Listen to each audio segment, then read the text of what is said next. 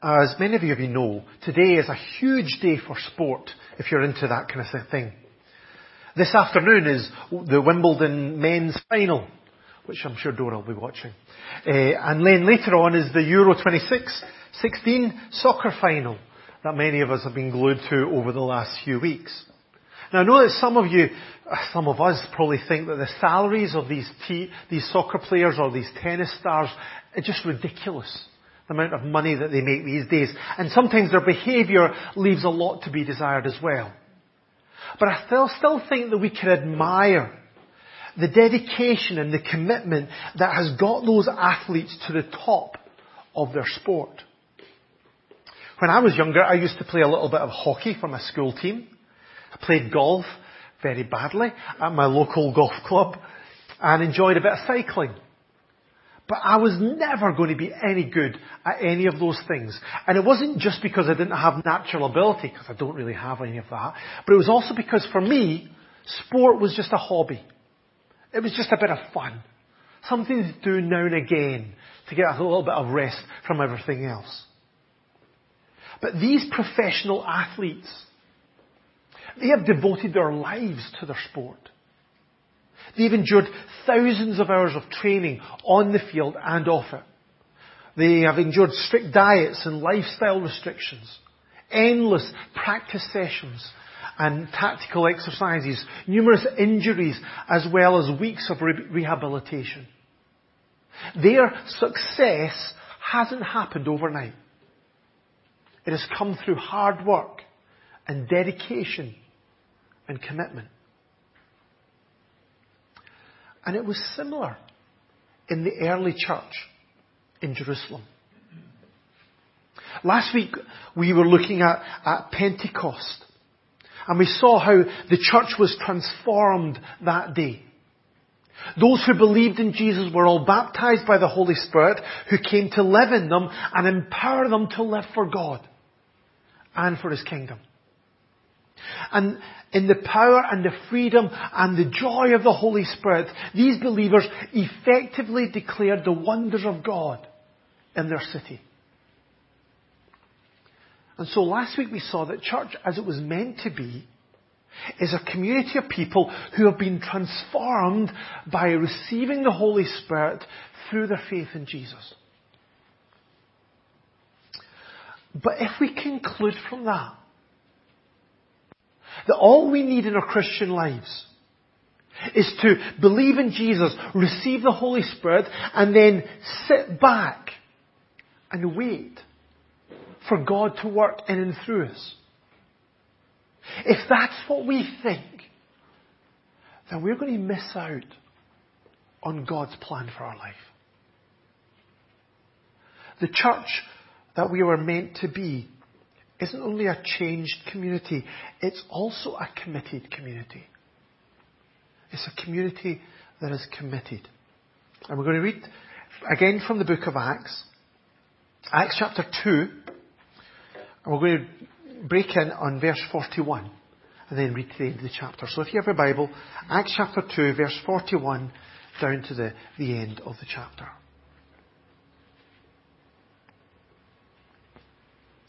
Those who accepted his message, that's those who accepted his message were baptized and about 3,000 were added to their number that day. They devoted themselves to the apostles' teaching and to the fellowship, to the breaking of bread and to prayer. Everyone was filled with awe and many wonders and miraculous signs were done by the apostles. All the believers were together and had everything in common. Selling their possessions and goods they gave to anyone as he had need. Every day they continued to meet together in the temple courts. They broke bread in their homes and ate together with glad and sincere hearts, praising God and enjoying the favour of all the people. And the Lord added to their number daily those who are being saved. We know what commitment looks like in other areas of life, don't we? A committed parent loves and provides for what their kids need every day. A committed student turns up to all of his lectures and they study hard to pass all of their exams. A committed musician practices again and again to perfect that piece of music.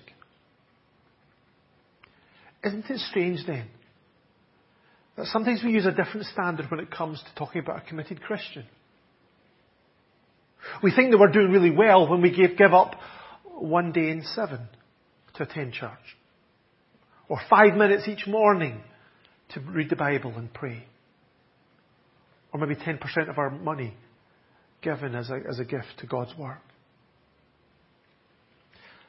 But this lower standard wasn't the kind of Christianity of the early church. On Pentecost, those who accepted his message, it says in verse 41, were baptized. In obedience to Jesus' commands, they expressed their commitment to Jesus through being baptized. They went down into water, went right under the water, and came back up out of the water.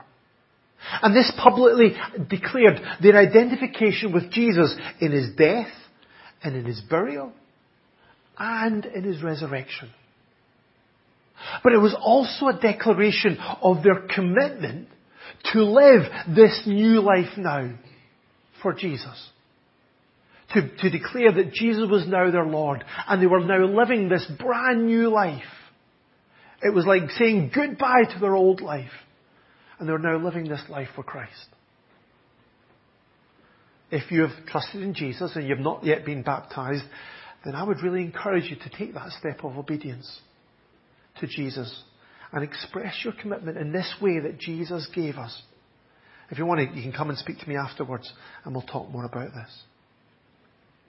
But of course, the commitment of the early church wasn't just expressed in baptism. It wasn't just a once-off commitment. They lived this out each day of their lives. Verse 42 says, they devoted themselves to four different activities. This means they persisted in them. They were faithful in them. They continued to be involved in them day after day. I don't know if you still use an old-fashioned calendar or wall planner. Each year I stick a wall planner up on my wall in my, in my office. And as I go through the year, I try and put up on the, the wall planner the things that I've committed to doing. They're up there because if at all possible, I'm going to be there. And everything else I'm going to do that year is hopefully going to be fitted around those things that I'm committed to. I think this is what's described here in this early church. The early church were committed to these four activities. These were their priorities. And everything else in their life, and there was probably loads of other things, got planned around those four priorities. So what were these four things that this community was committed to? Well, first of all, verse 42 again, they devoted themselves to the apostles' teaching. These people had been baptized by the Holy Spirit when they trusted in Jesus. And Jesus had promised that when He, the Holy Spirit, the Spirit of truth comes, He will guide you into all truth. The Holy Spirit would help them to remember and to understand the teachings of Jesus and to apply it to their situations and to live it out each day. This is one of the, the, ministries of the Holy Spirit in our lives. But it's really interesting to see, isn't it, that this didn't mean that they didn't need to continue to learn about God from other people. They still needed human teachers to help them to learn more about God and what He wanted in their lives. Yes, they could rely on the Holy Spirit to guide them and to teach them, but God also wanted them to listen to the, to the teachers in their church.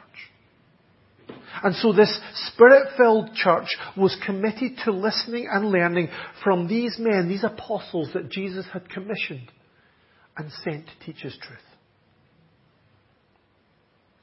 Now today we don't have apostles in that sense anymore. They were the, the foundation of, of our church. But we do have their teaching contained in the New Testament. And Paul writes, all scripture is God breathed and is useful for teaching, rebuking, correcting, and training in righteousness. And so if we are going to be the church that God wants us to be, then we need to be committed to God's Word.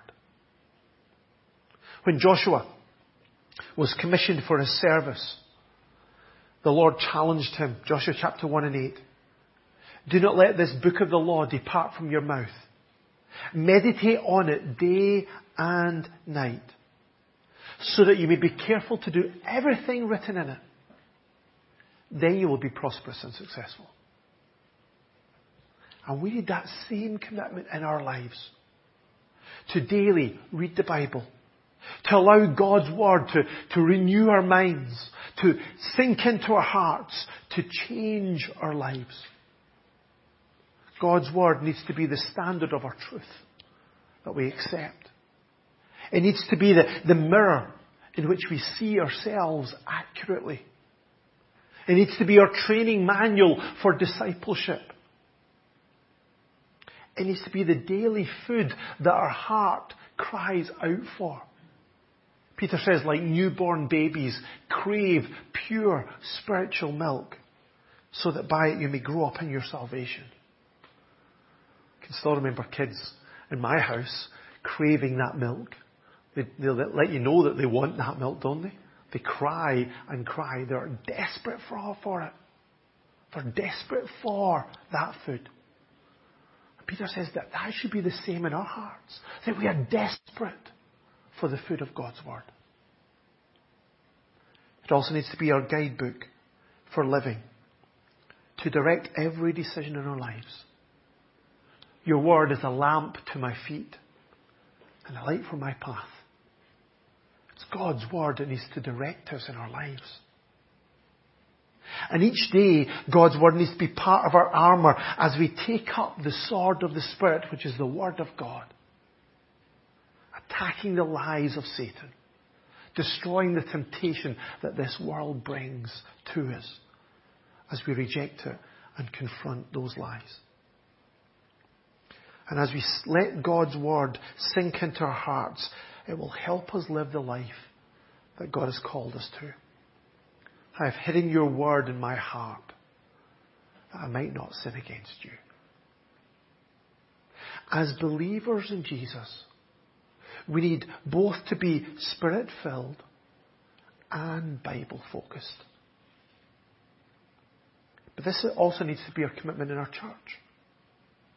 Colossians chapter 3 and 16 says, Let the word of Christ dwell in you richly as you teach and admonish one another with all wisdom. We need to learn God's truth, not just for ourselves through reading the Bible daily in our own lives, but also when we share it with each other. When we learn and discuss the Bible together. So as we meet together each Sunday, or whether we meet together throughout the week in our small groups, our focus shouldn't be our own ideas or our own thoughts, but instead we need to study God's Word. Really let God's Word speak into our hearts and change our lives. And we need to share it together and learn from each other as we look at God's Word together. I don't know if you've noticed, but sometimes I think there are churches that emphasize Bible teaching. And then there are other churches that emphasize the work of the Holy Spirit. But if we're going to be the church that God wants us to be, then we need both. It's not an either or choice. The Holy Spirit is the Spirit of truth. And so if we're filled with the Spirit of God, then we will also be committed to learning and living out the Word of God. So this was their first commitment. They were committed to learning and living out God's Word. Secondly, the early church also devoted themselves to the fellowship. They knew that Christianity was designed to be lived out in community. Right back in the book of Genesis, it's not good for man to be alone. that covers every aspect of our life, not just husband and wife situations, but in every aspect of our lives. We are designed for community. We are designed to live our lives with others. And this is absolutely true in our Christian lives. We're not designed to live for Christ on our own. God's plan is, a, is for us to live as part of a Christian community, a local church, committed to each other as a body, reflecting our membership of that universal church. So, so Paul in Romans 12 calls us to be devoted to one another in brotherly love. Be devoted to one another in that close and intimate relationship. And so at Pentecost, after these 300 people had put their faith in Jesus and they were baptized, Luke records how 300, 3,000 were added to their number that day. They were added to the, their number. These Christians didn't just go off live for Jesus on their own. Instead, they were added to the church in Jerusalem. They clearly and visibly became part of that Christian community. We in our church express that through our membership, which is the, the public uh, declaration that we are, being, we are committing ourselves to this local church, this community of Christians. If you're not a member and you would like to be, or you'd like to talk about it, then come and speak to me again afterwards. I would love to have that chat with you. But of course, membership isn't just about standing up in front of church and saying, I want to be part of this church. If that's all it would be, then it would be pointless. It would be empty. Membership is an ongoing commitment. It's something that in this church they lived out every day. In this little section that we read in Acts chapter 2, this togetherness of the church is, is, is emphasized again and again. For example, in, in verse 44 it says, all the believers were together. They knew that in coming into relationship with God through faith in Jesus, they'd also come into relationship with each other as brothers and sisters in Christ. In receiving the one Spirit, they had been united together into one body. As 1 Corinthians 12 says, that we were all baptized by one Spirit into one body. This didn't mean, excuse me, this didn't mean that they all agreed with each other or that they all naturally clicked with each other. There were still problems. There were still personalities that threatened this community. But they were committed to being in this together. In fact, in Acts chapter 2 verse 46, it says, every day they commit, continued to meet together. They were so eager to share their lives together that they met up whenever they could. They didn't try and minimize how many times they met together. They maximized it as much as possible. And this wasn't just at official meeting times or services. They broke bread in their homes and they ate together. They opened up their homes and they offered hospitality to each other. And they also gave sacrificially to meet each other's needs. Verse 45, they gave to anyone as they had need. And as a community then they reached out to the people around them. As it says in verse 47, the Lord added to the number daily those who are being saved. We're going to see that in more detail as we look through uh, the, the, book of Acts uh, over the next few weeks. But this is what this church was like. They were committed to being a fellowship, a community, a family of God's people. Now, of course, in our day and generation, with our different commitments and responsibilities, how we put this into practice might look a little bit different from the book of Acts. Not suggesting that if we, we, we must meet every day, you might be sick of the sight of us, each other if we do, but it's not saying that. We do have different demands and different commitments, of course. So the practice of how we put this, how we, we, we, we live this out might be different, but this principle is absolutely, it's absolutely crucially important. Jesus wants us to be committed to the fellowship of His people. On the night he was arrested, Jesus prayed, May they be brought to complete unity. To let the world know that you sent me and have loved them even as you have loved me.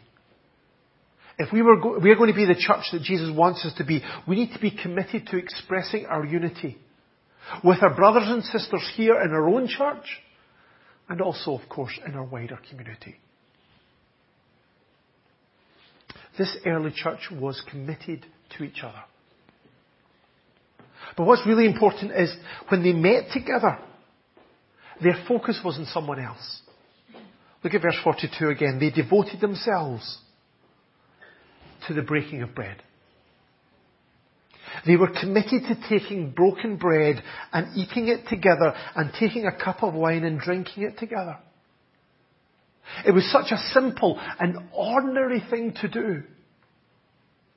And yet they did it because the Lord had told them to. 1 Corinthians 11, verse 24, this is my body, which is for you. Do this in remembrance of me. This is the cup of the new covenant in my blood. Do this whenever you drink it in remembrance of me. So this wasn't just an act of obedience to Jesus' command. This was also an act of worship.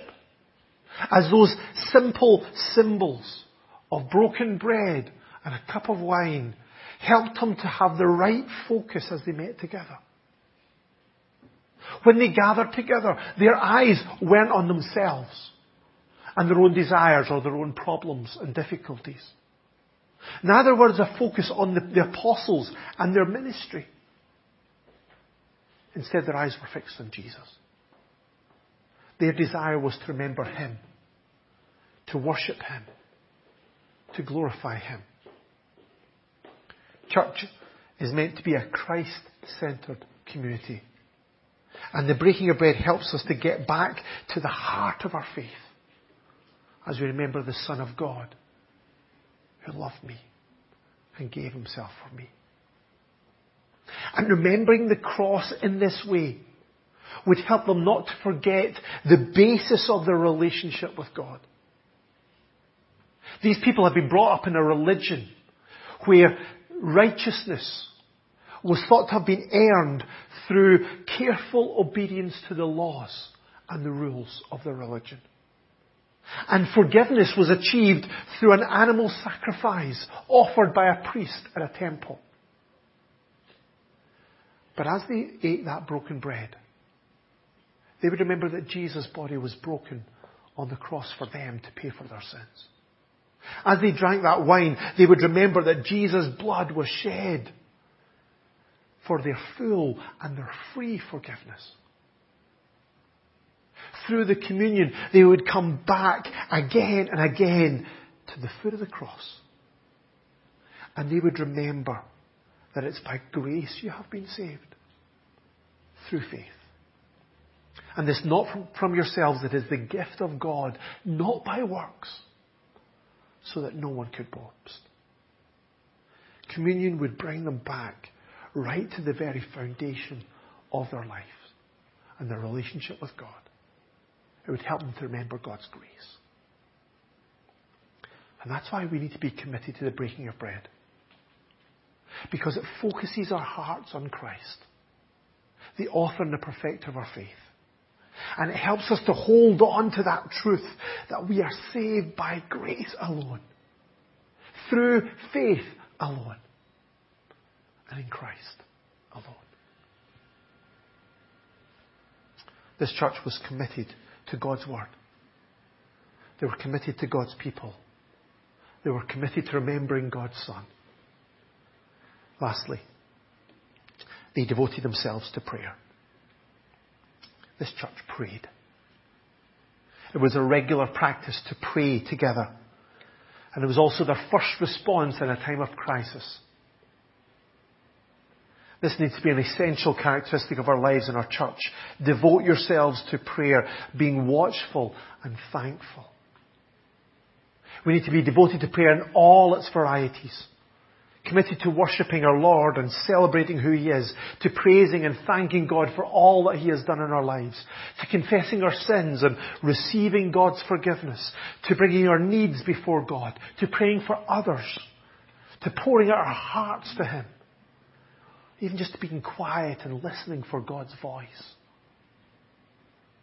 This isn't supposed to be a heavy duty or just a kind of dry ritual in our lives. This is supposed to be a mind-blowing privilege. So the writer of Hebrews says, let us then approach the throne of grace with confidence so that we may receive mercy and find grace to help us in our time of need. If we've put our faith in Christ, then we can come right into God's intimate presence, come to our Heavenly Father whatever time of day or night, wherever we are, whatever situation we find ourselves in, and just spend time with Him. We have the privilege to pray continually. I wonder if we're willing to be the kind of church where prayer is a priority. Do we make it a priority in our own personal, everyday lives when nobody else is looking? And do we do everything that we can do to be involved in our church prayer times? Is prayer obviously the heart of our, of our life, our Christian lives, and our church life? Is it a priority? Listen to James's challenge in James chapter 4. You do not have because you do not ask God. He suggests that we might have needs in our life. Needs for help or strength or power or holiness or victory or even just to experience God's intimate presence. And these needs remain unmet because we just fail to pray. Wonder what would happen in our church if we were more committed to spending time in God's presence. So this is church as it was meant to be. A community of Christians that are wholehearted in their dedication to learning and living out God's truth. In sharing with God's people. In focusing on God's Son. And spending time in God's presence. Of course, that commitment is costly. It requires time and effort and dedication and sacrifice. But if we think about those professional athletes that we mentioned at the start of this morning, how they dedicate their lives to nothing more than the glory and rewards of their sport that are passing and temporary. How much more should we be willing to give everything that we are and everything that we have to be the church that brings glory and honour to our God.